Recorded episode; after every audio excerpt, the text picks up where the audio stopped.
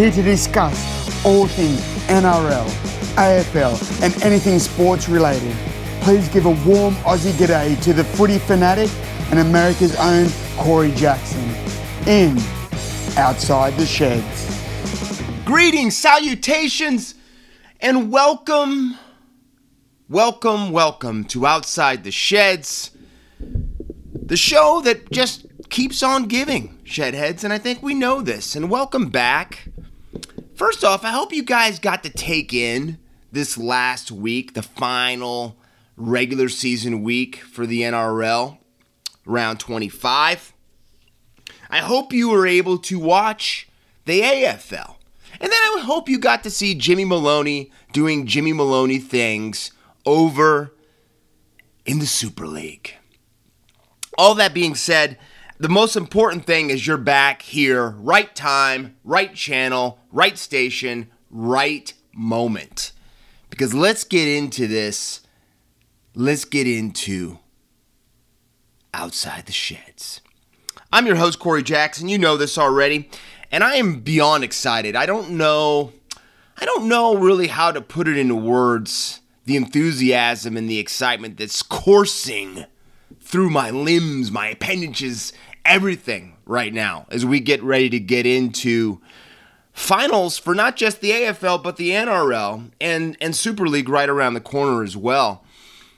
Now, I don't know if you guys know that number. If you have a favorite number. Right now, my my favorite number is 8. And you might wonder why I'm saying my favorite number is 8, but I'm going to help you with why my favorite number is 8. Because my favorite number is 8 because your Shed Adamus went 8 for 10 for the picks for this last week. Now, all my, my, my friends, brethren, and family down under in Australia and New Zealand, I hope you're taking advantage of this. And nowadays, you don't even have to be in those places to find a good, how should I say, booker. Uh, yeah, I forgot gambling's legal now, right? Um, that can put this money down because you could be bringing something in. You could be bringing in a little side change. But we went 8 for 10. And I told you, Shedheads, a couple weeks ago, this is my time. This is when we get hot. This is when we bring it in. And I'm going to do some calculations for next week's episode that shows you what my strike rate is in picking some of these matches. But 8 for 10 is pretty darn good.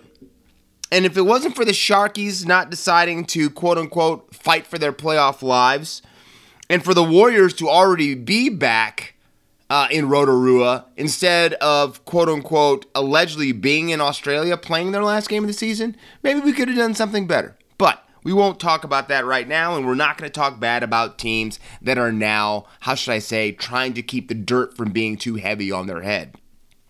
Let's get into these first these picks from last round. Go over some of the stories that are going down, and let's get into the dirt. Let's go. Uh, starting it off, it all began Thursday night. Roosters 40, Raiders 16. And I have to admit, I picked the Roosters. I thought the Chookies would win the match. I'm very, I was a little bit disappointed. And I think this match for the Raiders showed just how discombobulated the team was all season. They had everything to play for, they knew what they had to do, and they still found a way to only score 16 points in a must win match. And a Roosters team that was playing without JWH, their spiritual leader, Jared Waerea-Hargreaves, not even in the lineup, and they still, still trampled the Raiders. And if you don't think that Robbo, Trent Robinson, is one of the best coaches in rugby league, not in the NRL, but in rugby league, you're out of your mind. For the for the results this man is getting his team to produce with the loss that they've experienced all season tells you everything you need to about Robbo and, and about the Roosters' way. So, congratulations. Strong finish for the Chooks. Storm 28, Shark 16. Storm wraps up the minor premiership. And the Sharkies, well, you, you can't say, you can't look down on the Sharks for the season they had yeah, they probably wish they could have had a little bit more to go over the strike, and I, I maybe picked the match a little bit more out of hope than anything else because I really think and I think that the Sharks of the Raiders, Sharks and Titans, I did think the Sharks deserved that eighth spot more than any of those three teams. But just because you deserve something doesn't mean you get it. Uh, and again, we're going to get into the storm in a little bit. We're going to go over um, what they did in that round. Panthers 40, Eels 6. The Panthers roll, and I think the Eels. I think the Eels might have done something that they might end up regretting by resting their players after a big victory that they had, uh, keeping the Storm from breaking the, the, the record uh, with 20 victories in a row. But I really think this is going to be something we look back and asking if um, if they probably shouldn't have played more of their starters in that match because the Panthers did, and the Panthers are firing. A lot of people say they're easily the pick to win the championship, um, but they continue 40 to six. Broncos 35, Knights 22, Milford, Kevy. Those are the two words I want you to think right now because Anthony Milford has revitalized his career, even though it will not be in the maroon. It's going to be down with the boys in South Sydney. But I'm going to say Anthony Milford looks like he's enjoying footy again. Maybe he was enjoying that he knew he only had a few matches left uh, for the Broncos and he was going to be out of there. But this guy has got a jump back in his step. He looks like he's leaner than, than he had been for a while and he looks like he is that strike component that a lot of people thought that he was going to really continue to be after that 2015 grand final. But it didn't happen. And now he's finding his way out of town. But Kevy stayed on course, and the Broncos, you have to say, looked really good towards the end of the season. There was even a couple matches they lost. They really had a good shot, shot at winning. And I think that shows that you have to stay to your plan, and you have to say that Ben Ikin's doing some good moves up there. And it's taken some of the weight off of Kevy's shoulders and letting him do what he really wanted to do, and that's coach. But congratulations to the Broncos. Now, on the other hand, the Knights. A Knights team that had been on fire, a Knights team that had been on the strike, and they just looked like they dropped an egg, plain and simple. And if it wasn't for Brisbane still kind of learning how to win again and hold on to a lead, that game wasn't even that close. The Knights did make a little bit of a run late, but you wonder if this is going to affect kind of like the Eels. And I think I think that's the thing that might even this game up. The Knights and the Eels is the Eels rested players, the Knights didn't, but they both had pretty bad performances. So both of them probably are going to want to wipe this last round from their memory to go forward. But congratulations to the Broncos and we'll see what the Knights have in store for them this weekend. Sea Eagles 46, Cowboys 18. I, I don't even know what to tell you. I, I really don't even know what to say about this Manly Sea Eagles team. It's so crazy that a, a DCE, a Daly Cherry-Evans golden point kick to beat the Warriors maybe kept and allowed the Sea Eagles not to fire Desi's back, back again in round five. And they snuck out of Dodge with a victory, snapping their four game win- winless streak. And where that team might have been, you know, there was a lot of talk that Desi had missed his point. That, you know, Desi was off the boil. Desi just couldn't get the best out of his team anymore. You know, that this is the end of Desi, blah, blah, blah, blah, blah. But instead, they stayed the course Turbo came back, and look where this team is now. I will tell you, Shedheads, right now, the Manly Sea Eagles, to me, might be the most dangerous team in the competition. The most dangerous team, this might be the most dangerous fourth place team that we've seen in years going into the finals. There's not, it's not often that you can hear experts, including moi, say that Manly has a has a true chance of winning this entire thing from the fourth position. And I'm telling you right now, Shedheads, if you put money down on Manly, it's it's maybe one of the strongest bets you're gonna have without just putting your money on chalk, which would be the number one seed. But again, we're gonna get into Manly in a little bit more detail too uh, as we go forward. Rabbitohs 20, Dragon 16, Benji and the Baby Bunnies uh, win. They take care of business, even with a side that was resting quite a few players. It's good to see Benji get to stretch those old legs out, get out there, run the side, run around a little bit. Uh, and like Benji said, I think Benji would love to play till he's 40 years old. I think he's motivated by these older players, Tom Brady. Tom Brady. Tom Brady.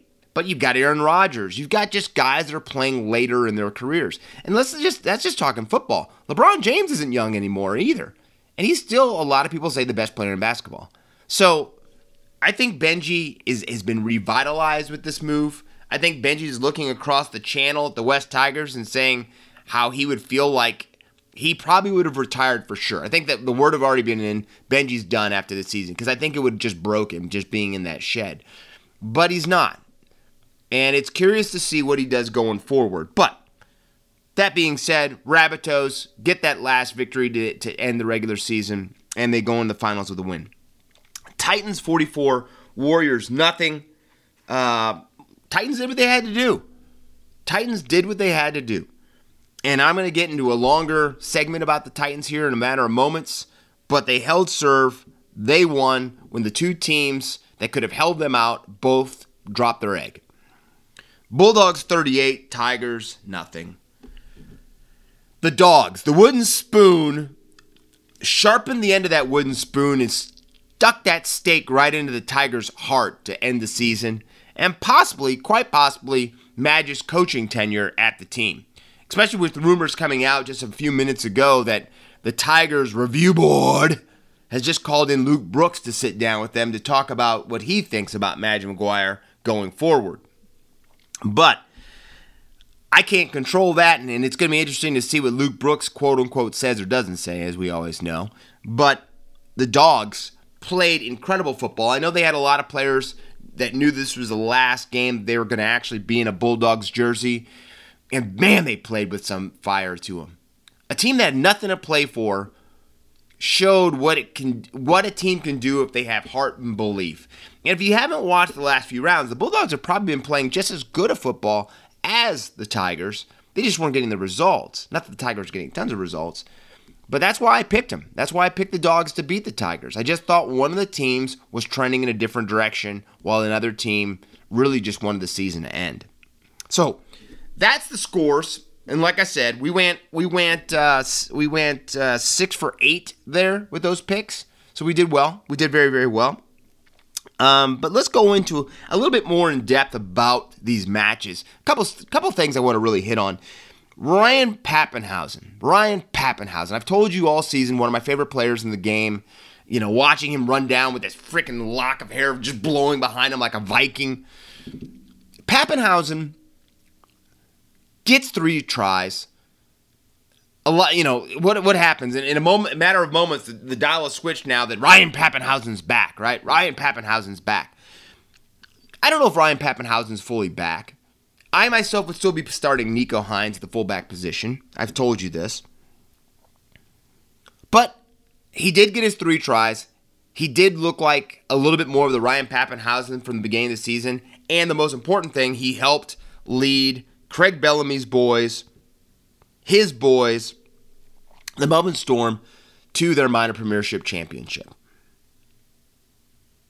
And the Sharks put up a fight. The Sharks tried to do what they needed to do, but they were just playing a superior team. And and and no matter what you say, uh, or you know how much you thought the Sharks, or like I said, deep down I wanted the Sharks to get in because I thought they deserved it, um, they just they just didn't have the strike to go with Melbourne. But I'm going to say this right now, and we'll get into this when we pick this when we pick the uh, picks for for for week one, the finals. They're in a fight. They are going to be in a big time fight against against Manly, and I really think it comes down to Craig Bellamy's choices of who he starts. It's come out that he's going to start Papenhuyzen in the fullback position, but he's going to do what I I really stressed last week and a couple weeks ago. Start the hectic cheese at the nine, at the dummy half roll, and and and bring in his his his his Harry Grant replacement later on in the game. Bring in Harry for a spark later on. Now he's going to do that, But I think starting Nicho Hynes on the bench is going to be troublesome. And I will get into this. I'm not going to I'm not hedging early. I'm not going to say any of that stuff. But Craig Bellamy has to do some real Craig Bellamy things. And you have to understand, Craig Bellamy, the only losing record he has against any coach is against Desi. 15 for 17. So there's a there's a strike right there. There's a rivalry right there. And Des and that shows to me Desi knows what it takes to beat Bellyache. Now the question is if he truthfully can get it out of his young Sea Eagles. Now, as I speak about the Sea Eagles, let's just transition and continue to talk about the Sea Eagles and their performance. And I don't think I have to go much farther than say two words Tom Trbojevic. Tom Trbojevic, Tom Trbojevic. Okay, there's six. But it's all the same word.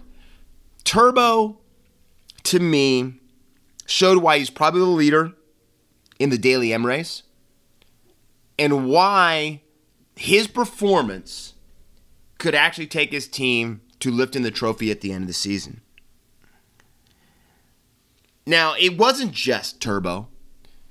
You had a guy that was a cast off in Reuben Garrick, who Desi took a chance on. And you've seen him slowly, week after week after week after week after week, put in performance after performance. But it started because of belief, and belief in himself, and belief in his game. And that belief ends up taking him to being now and breaking El Masri's points record for a season. Garrick finishes with 304 points. And that's incredible. Now, a lot of people are going to say that is because of how the game has changed and how it's more offensive than defensive. True. I'll, I'll give you that. But that it's Reuben Garrick that did it, and how Reuben Garrick did it was playing week in and week out very, very strong football.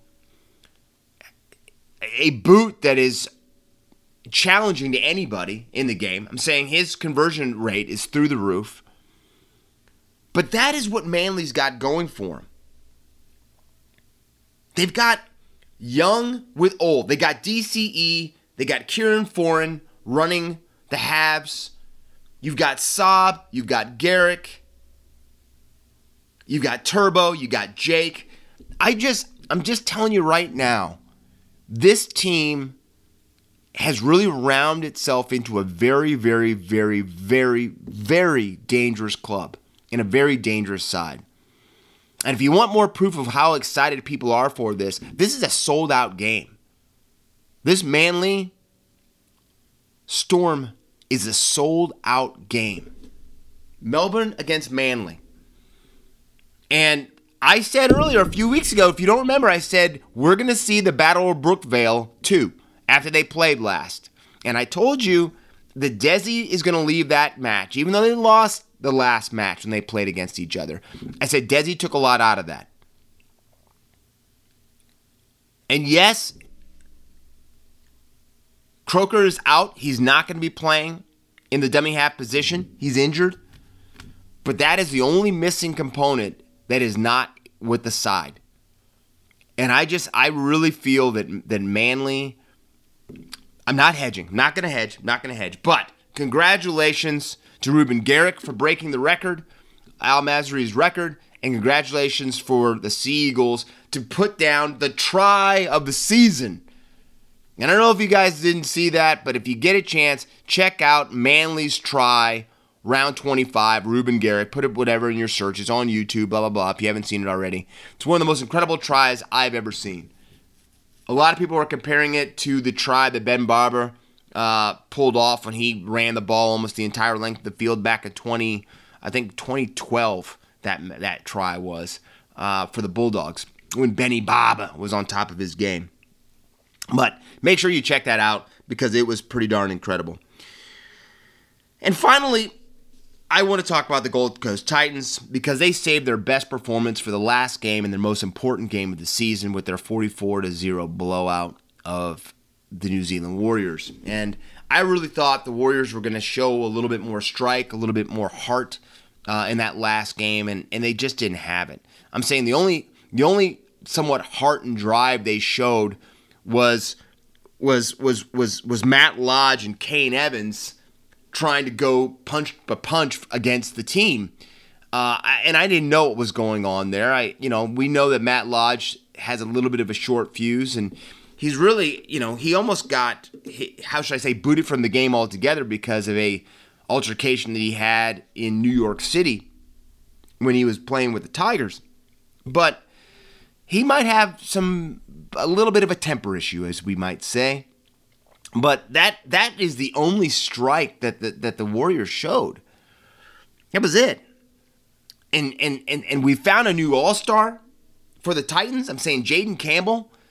This young guy, what does he weigh? 103 pounds. I'm saying he's he's a tiny dude. And but he's electricity. He's electricity. He's following the footsteps of his dad. And I, the magic, you know, he's playing for his club that he watched his dad play for, and to see the pride in his dad's eyes as he watches his son play. I don't know. I'm just going to say that the Titans have now set themselves up with a lot of confidence going into the finals. I don't think they're going to beat the Roosters. Okay, I just hedged there a little bit. But I think they're going to give the Roosters a tougher match than they probably would have two or three weeks ago. And it's all about confidence. Any coach will tell you going into a final series, it's about the confidence inside your sheds and with your players. And you have to think that they have a lot of confidence going into week one. So that was my talking points for the round. Again, let's just say that again six for eight, six for eight, six for eight. Now, in the 40 20, some really, really, it's not troubling, very, very unique news. I wasn't expecting to hear this, especially after the Origin Series ended. But the Queensland Rugby League has decided to part ways with Paul Green. They mutually have said they're going to part ways and go in a different direction. Now, this heads a lot of people thinking that either Billy Slater, Cameron Smith, JT, Jonathan Thurston, that one of those three guys, or all three of them, may be the coach for the Queensland club going forward. I think a lot of people are hedging that that Billy Slater is, I guess, the guy in the catbird seat right now. That a lot of people think that Billy is going to be the one that's going to get the the the, the I guess the coaching role. But I don't think even if he gets it, he will be coaching by himself. I think there will be quite a few of those guys that are going to be surrounding him uh, in those coaching decisions and in coaching the team, period. Now, a lot of people feel that it's too early for these guys to take over the, the you know the role. Uh, but when Wayne Bennett turned it down and said that he is not interested to coming back, uh, I think Wayne is hedging towards being a head coach again. I don't know if it's for quote unquote, let's say that again, quote unquote, possibly one of the new Brisbane teams. But I think Wayne wants to coach again, and you know Wayne isn't getting any younger. I'm saying Wayne is old Clint Eastwood's in his 70s, so I don't really know, but I do think it's very very unique, and it makes me wonder if Paul Green has been getting some smoke blown in his direction. That there are a couple clubs that are looking possibly about adding him as a coach for the side, and I think probably Queensland Rugby asked him to confirm some of the rumors that they've heard, and you know, Paul Green has never once hidden from Queensland Rugby that that is his dream to coach an NRL side. And if that's your dream, that is your dream. So it was a very unique move.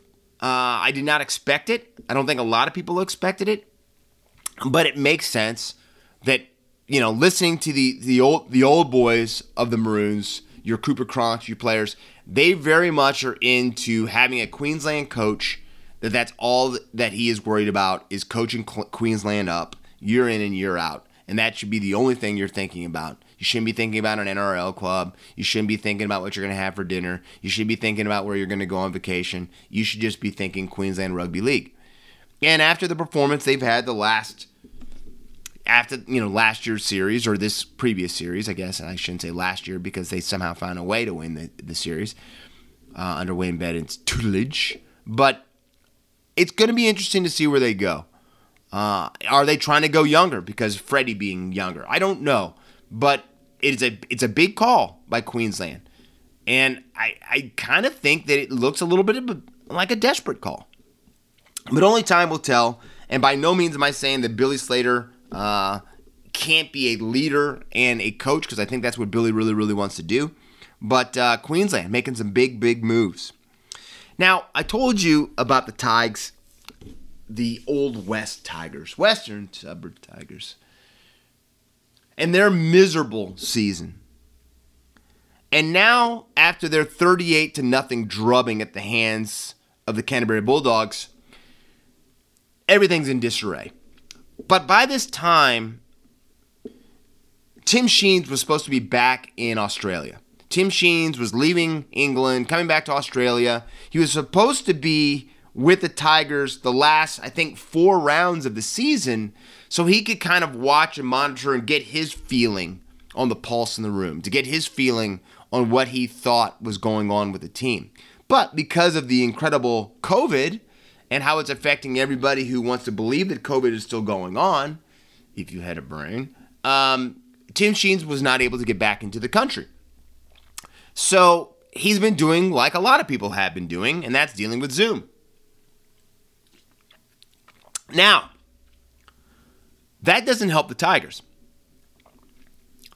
because Justin Pascoe and, and the board are saying now they're going to put Madge and the team on a review. And this review is going to consist of interviews with players uh, and just talking amongst themselves and with other people.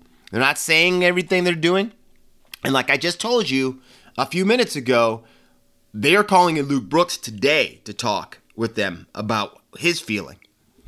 But everyone has a feeling on it. It's funny how a lot of the old boys, your Gus Goulds, and some writers that are a little bit older, are really behind Team Madge. Team Madge. Team Madge. And my thing is, I've told you, Shedheads, for weeks that Michael Maguire isn't the right coach for the Tigers. Michael Maguire does not preach the right type of structure that a Tigers team runs with. He doesn't have the flair that the Tigers team is supposed to have. And anytime the Tigers have been successful, that's what that team has been. But for whatever reason, Pascoe and some of these guys wanted to get hard. They wanted a, a coach that came in and had a, a, mili- a military type doctrine. Hold them to the sword. Make sure that they hold themselves accountable. And the problem with that is you can't make a zebra a dog. A zebra spots, excuse me, a zebra's spots slash stripes are what they are. And a zebra's a zebra.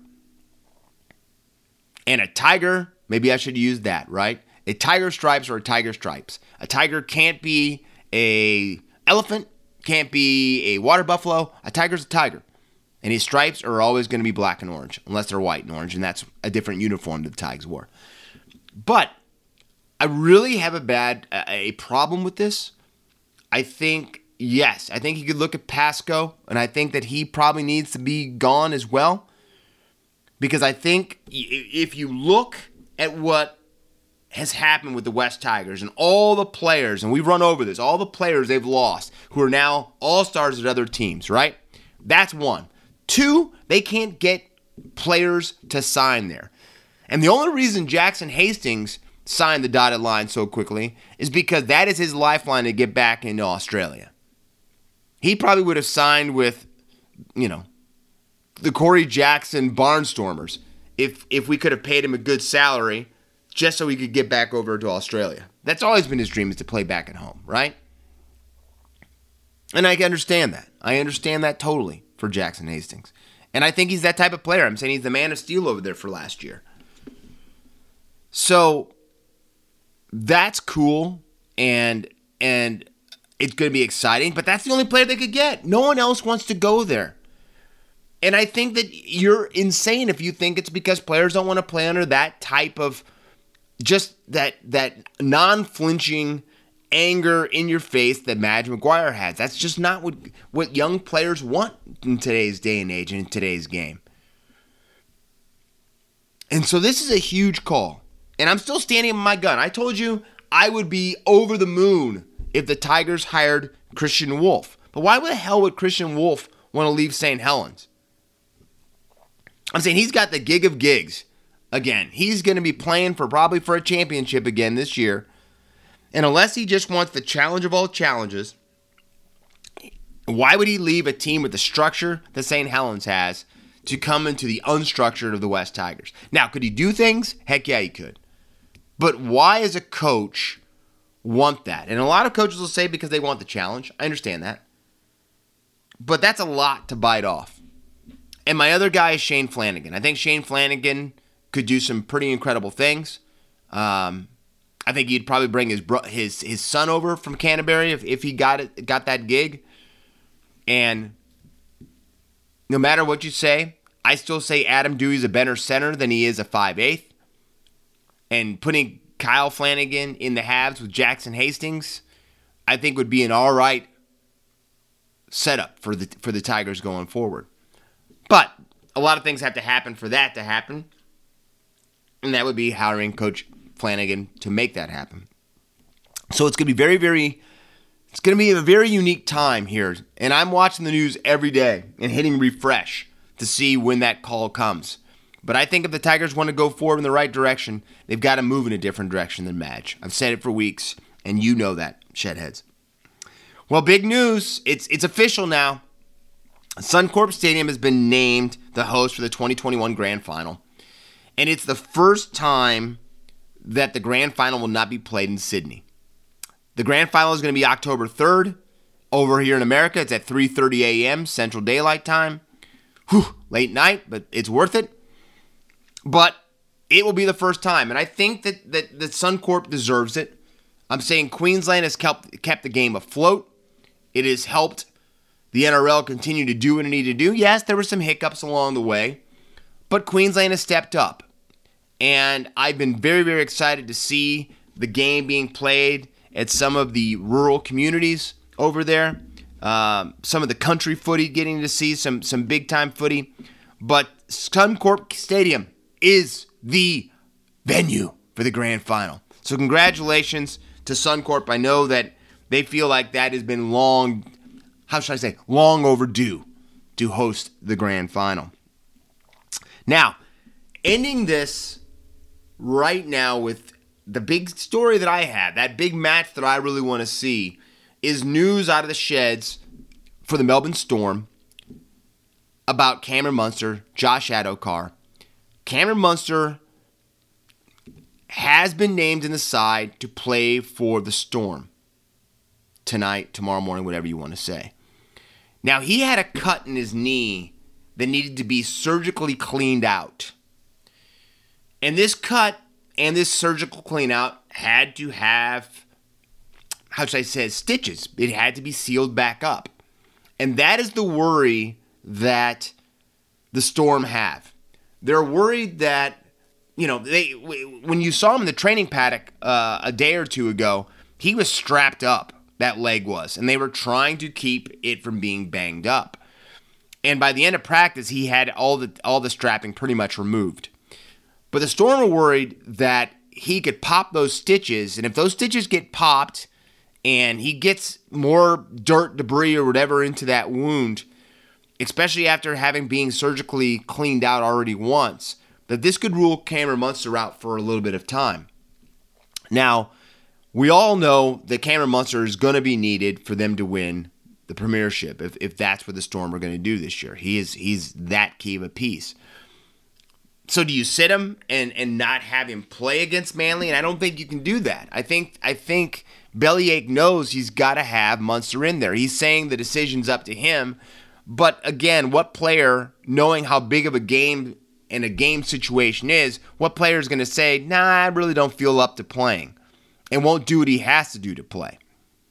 So it's going to be very, very, very interesting to see if Cameron Munster takes the field uh, in a matter of hours to play against the Sea Eagles and how much strike he really has and what they do to kind of try to protect him and to shield him. Because I don't think Cameron Munster is much of a guy that likes to protect himself and shield himself. It's not the Munster way.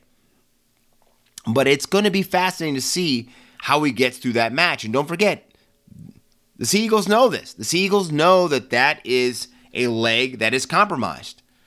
And what happens during the match? Now, that's that's Cameron Munster.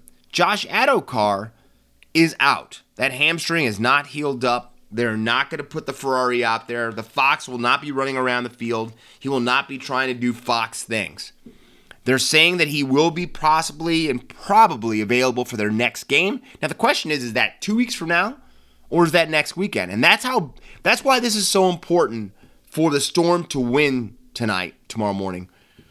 It's so important because if they can find a way to win, they can rest Munster, they can rest Josh Addo-Carr, they can rest the Fox, and let them heal up a little bit longer. But if they're thrust back in there next week, if they can't get over the top of Manly,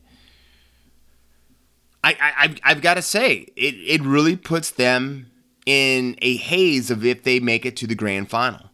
I think if they are going to play in the grand final, the Storm have to win tonight. They have to. Because if they don't, I, I think that the, the, the trials on those players will be too much. And I think that they will not, they, they won't make it there. So, big, big call on Cameron Munster. Uh, and like I said, we'll have to see. But again, that gives us a little bit more intrigue, like we needed anymore for tonight's match between the Sea Eagles and the Storm. The Battle of Brookie. All right, I hope you're ready. Let's get into it. Finals week one. Let's keep this streak, this performance we've got. The Shed Adamas. I'm putting on my hat right now. I'm putting me hat on, putting it on to make these picks. And here we go. Friday. Sea Eagles versus the Storm. And I said I wasn't going to hedge so I could get to this moment. And Shedheads, I'm going to say something. I know the minor premiers have looked dangerous all season, but I'm also one of those type of guys that that I've got to have that feeling, and I and you've got to show me a little something for me to pick you. And right now, Manly's shown me that these young guns are ready.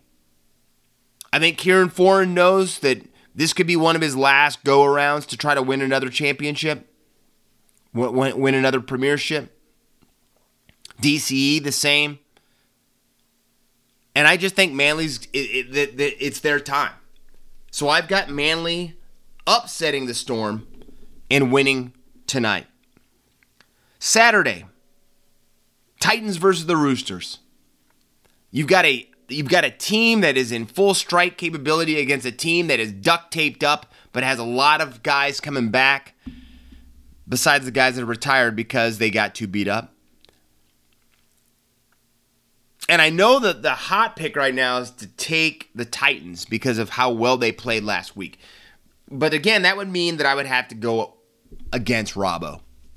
And I don't feel like it's in me to go against Trent Robinson at this current time. I think that the, the Roosters are going to do Roosters things, and I think they're going to show their excellence. It may not be an easy match, but I think the Roosters get it done. Then we have the Rabbitohs versus the Panthers.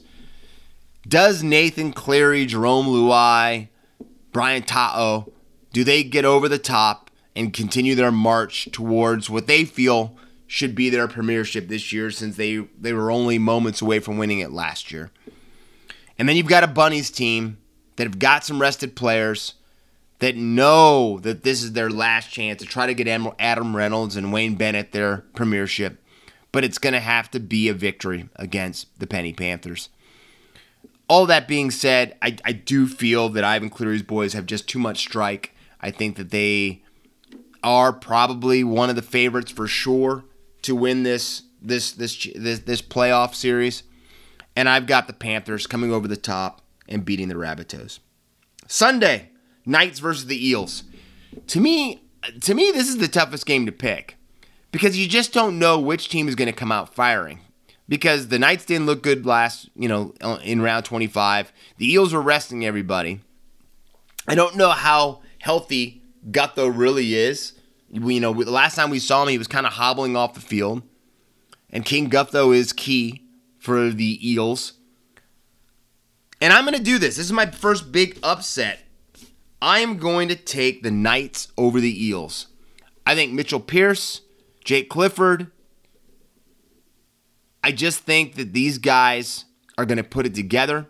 I think that this was a hot team until last round, and I think they know that they can beat the Eels.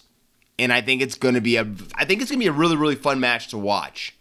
And I think like I said, not many people know which team is going to actually look the best going into this match because of the way that both teams were last round. But I've got the Knights. I, I really just feel the Knights are going to pull an upset here. So, picks wise, Sea Eagles, Roosters, Panthers, and Knights are my picks for finals week one. Now, let's go across to my other favorite ball, the AFL. And we start off with your Shedadama saying uh, two for two on picks. And let's get into those matches. Geelong 103, the Giants 68, and the Bulldogs 79 and the Lions 78. Even though the Geelong Giants match do not look close on the scoreboard, it was a heck of a match. And Tom Hawkins' five goals shows you why this guy is just strike. Tom Hawkins, you know, he changed his body two two seasons ago. I guess he came back two three seasons ago. He came back. You know, he, he was he was he was trim. He was cut. He'd taken off a little bit of the baby fat, even though he's a grown man. I don't know why you call it baby fat. But Tom Hawkins changed himself because he knew if he wanted to prolong his career, he had to change his body. And he did. And he's played that way. In five tries, three of them being in the last quarter when his team needed it, shows you how much of a clutch player this is. Now, the match really looks like a blowout on paper, and it got really close because the Giants, even playing without Toby Greene and Jesse Hogan, really tried a push in the third to try to get back into it. And it got a little worrisome for the Geelong Cats. I know it did. The, they started to feel they started to feel a little tap on the shoulder and looking in the rearview mirror at a Giants team that were, were flying against them. But the Cats were too much. And you can't you can't beat a Geelong side when you're missing players like Toby Greene and Jesse Hogan. It just isn't going to happen. And it didn't happen for him. But again, what does this does? It puts Geelong back into a preliminary final where it just always seems like they're at. Scott gets those guys up year after year after year after year, and they play for him, and it, it is pretty darn exciting to watch. And, and, and Patrick Dangerfield isn't even playing up to what a lot of people expect Patrick Dangerfield to play like. That's the other crazy thing about it, right? But Dangerfield has a chance to find a strike because he's got two more matches if he's going to win the grand final that he can still show up and steal himself um, some big time accolades and get himself that trophy and that flag that he's been trying to obtain. So good job to the Cats. Big match for them coming up this week. The next semifinal was insane. The Doggies against the Lions, the Bark against the Roar. And this match, I the ups and downs of this match was just incredible. I'm saying the Brisbane people were out there in full throat, full support for the Lions. Charlie Cameron doing Charlie Cameron things. I don't know how that guy hasn't broken his wrist from him throttling that chopper as much as he does. But the Giants, excuse me, what are the Giants? The Lions looked like they were so in control of this match at times. I'm saying in the third quarter, they were up by 12 points. And and and they really were close. Charlie kind of missed a kick. They really looked like they were getting ready to go over the top, and the dogs were in trouble. But the dogs just wouldn't go away. And if you look on paper, the Lions look like they should have won that match. They they really controlled a lot of that match. And that's when I say sometimes it comes down to the heart of a team and it's not like it's not like the Lions don't believe and don't have heart. It's just that for whatever reason, dogs just would not let go. That lock that that bulldog lockjaw locked in. And the crazy thing is, Bailey Bailey Smith running down the field, locks blowing the wind, looking like looking like an AFL version of Papenhuyzen. Kicked a huge goal late, about two minutes ago in the match, right? And it looked like he had got the dogs home with this, which was insane to think about because, you know, you could feel that that Lions crowd kind of going, "Uh oh, what's going on here?" But then Zac Bailey comes back and kicks a goal 45 seconds later for the Lions, and we're tied again. It was insane the back and forth of these two teams and how they just would not take a step back.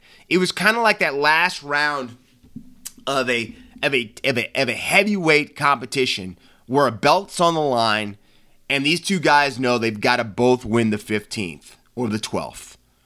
And they just went at it. They just went at it.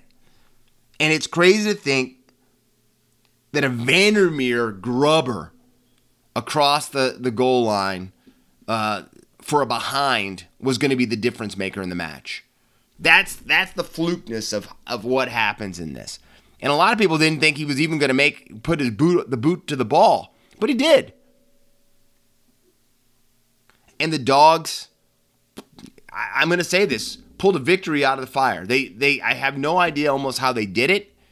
A lot of the crowd and their reaction. If you looked at Charlie Cameron and some of the Lions players after the match sitting on the field, they were kind of in shock that they had just lost that match. They were kind of in shock. But the Road Dogs, they pull it off again. What is this? What, what year is this? 2016? They're one road victory away from going back to the grand final and doing what, again, a team outside the top four, even though they were eighth last time when they won the grand final in 2016. But they're that close. They're this close to doing an almost unheard of thing twice in five years. Now, that thing they're going to have to do is go on the road to Adelaide and beat the power on Adelaide Oval. So, and not so fast, okay? But it's an incredible story up to this point for the Western Bulldogs. And congratulations with a heart stopping victory against the Lions. Now, in a surprising move in news after that match, all of a sudden news starts breaking that Lachie Neale is talking about wanting to get traded back to the Fremantle Dockers. And that really caught me off guard. And and I think it's a perfect place to start on the mark so we can start talking about some of these stories. Um, I guess coming out of this last round and what's going on in the AFL. But that really that caught me off guard because you don't usually force your way to get out of a place and then say you want to force your way back in that place. And that's what it kind of seemed like with me. That Lachie Neale just doesn't really know what home really is and what it's supposed to feel like. Now, for Lions fans, they were able to breathe again when he finally came out a couple days after this news broke and said, "No, I'm going to stay here. I'm a Brisbane Lion now. Uh, I'm not looking to go back to Fremantle." But for a couple days there, uh, people were breathing with snorkels and with uh, breathing apparatuses, trying to get oxygen in their lungs as they tried to act like they weren't worried that Lachie Neale was going to leave the club. Now, the Broncos, excuse me, the Broncos, at least it's the Brisbane team, right? The Lions doubled down and said they were not going to uh, allow Lachie Neale to force his way out of town, which they didn't. I think that's perfect. I don't. I like the power of the player but when you sign a contract, you sign a contract. I've always felt that way too. And there's no reason they had to let Lachie Neale leave. But we don't have to talk about that anymore because he says, allegedly, that he's happy that they're going to stay, that he's going to stay, his family's going to stay with the Brisbane Lions. Good news for the Dogs fans. More stories coming out of that, that war that we saw this weekend. We saw late in the game Marcus Bontempelli going down with a knee injury. No one knew how serious it was. He did need assistance from the field. That had a lot of people in, in Dogs country concerned for their captain. Well, Luke Beveridge has now kind of put it to rest and put it to bed a little bit. He's saying that he's very, very optimistic that uh, Marcus is going to be in the lineup, that he's going to be able to play this weekend. And I will tell you, he better be in the lineup to play this weekend because they're going to need all, all of the strike they can because it looks like Whiteman's out. Weightman, I like to call him Whiteman. Weightman is out. The big W is not going to play this week because of a concussion, which I can't think of a better replacement than Johannisen being back in the lineup because I don't know why he's not in the lineup in the first place for the Dogs. But they better have, you know, Johannisen better be playing at the top of his game and they better have their captain. No matter optimistic or not by Coach Beveridge, because the power are, are, are ready. The power are sitting there. They have been held back from making it to the grand final a few times now, and I don't think there's going to be much to hold them back. Now, speaking of the Port Adelaide Power, it has been now confirmed that their forward, Mitch Georgiades, is out uh, for this week, that he's not going to come back. He got injured in round 23 with that hamstring against the Dogs uh, the last time they played, but he is not cleared. That hamstring just will not heal up. Uh, and so it, it, it, it means he's going to miss a big, big key preliminary final. So that's big news for the power. And we'll have to see how they go forward. Right now, they look like they're doing a pretty good, a pretty darn good job, even without him there. But I thought, I, I know they were thinking with that extra week of rest because of them winning uh, the, you know, in finals week one, that that they might be able to get him back for that time. But it does not look like that is going to be the case. Now let's go on to the preliminary final. Let's go into these picks. Let's dive into this. Take a deep breath. Here we go. Cats versus the Demons Friday night. This is a tough one because you can see that Geelong is the experienced team. They've been there before, they're hardened.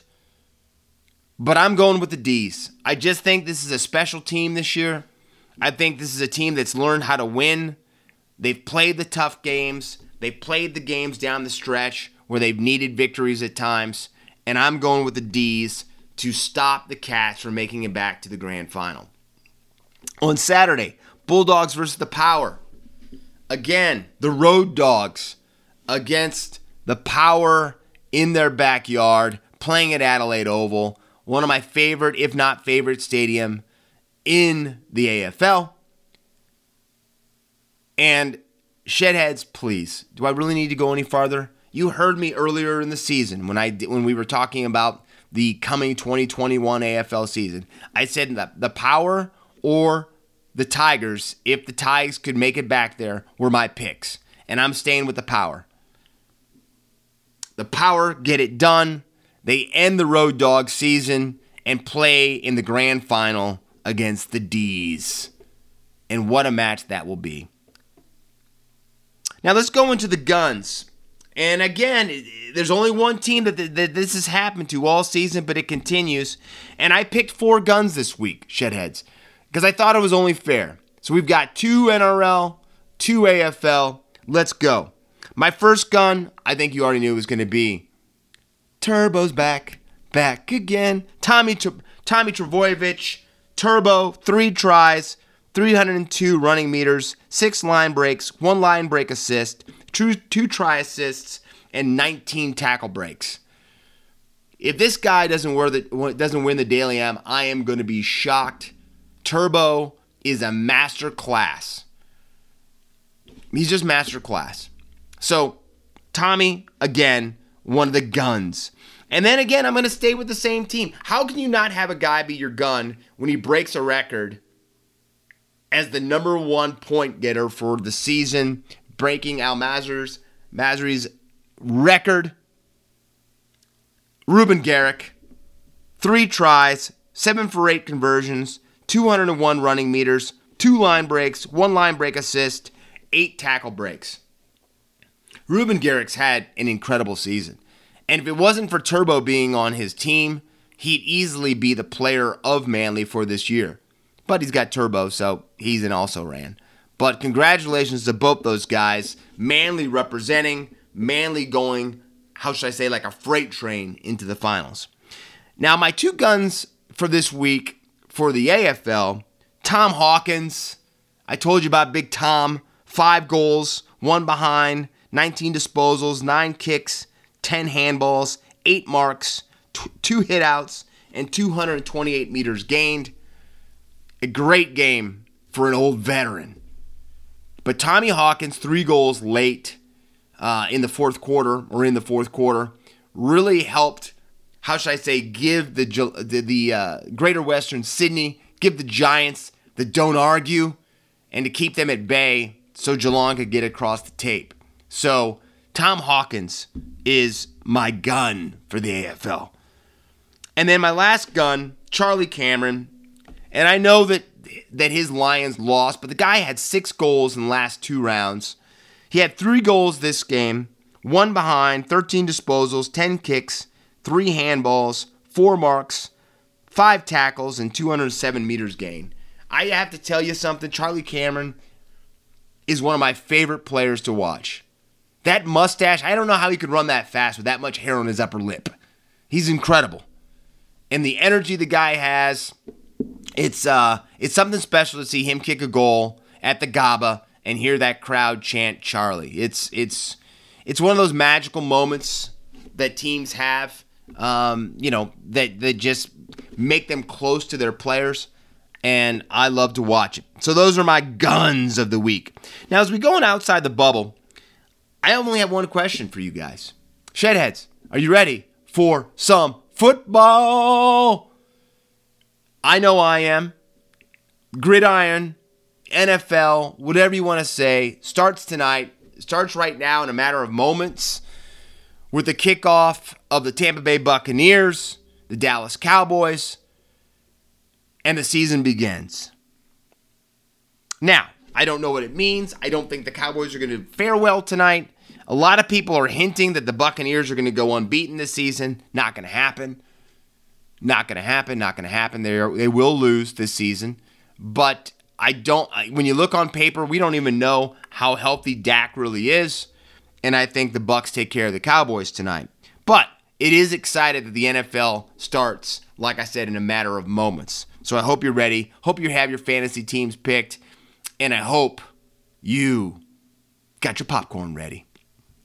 Now, unfortunately, when we talk about football, when we talk about NRL, we talk about AFL, we know the injuries are prevalent in the game and unfortunately can cost teams a season with certain people going down.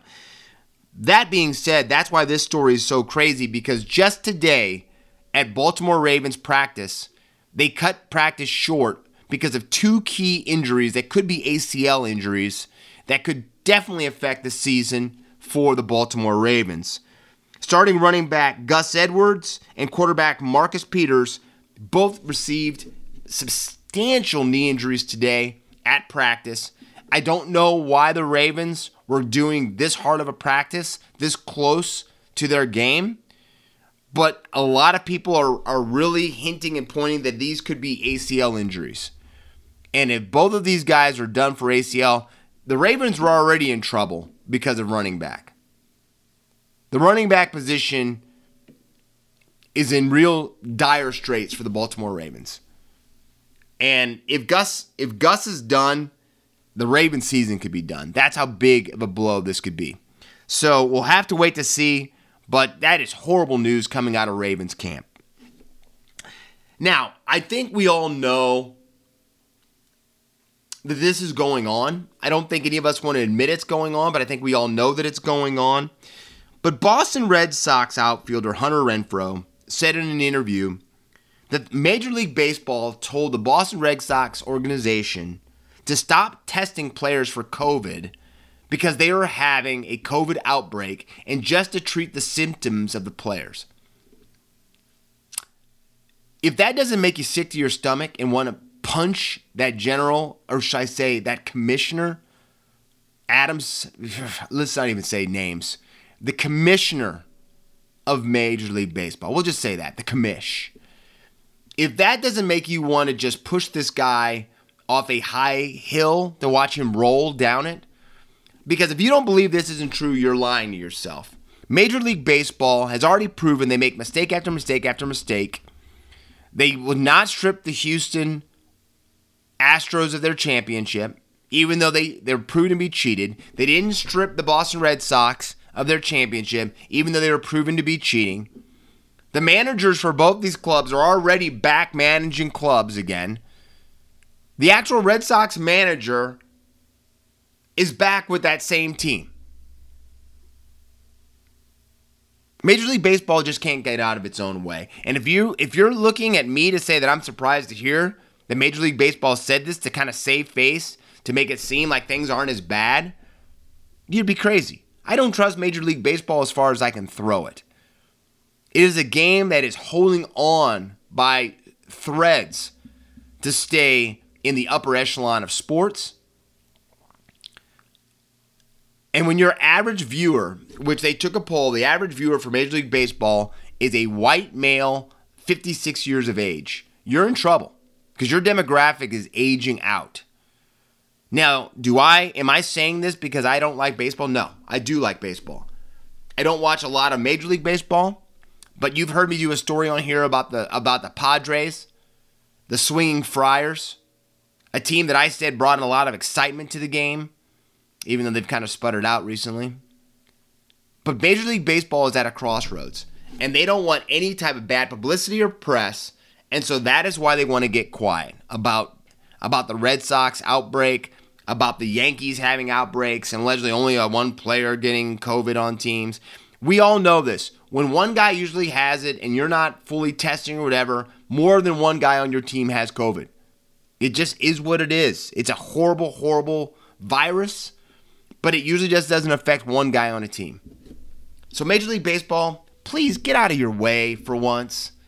And if you're not going to get out of your way, at least just give us the facts. Man, it just, that really makes me upset.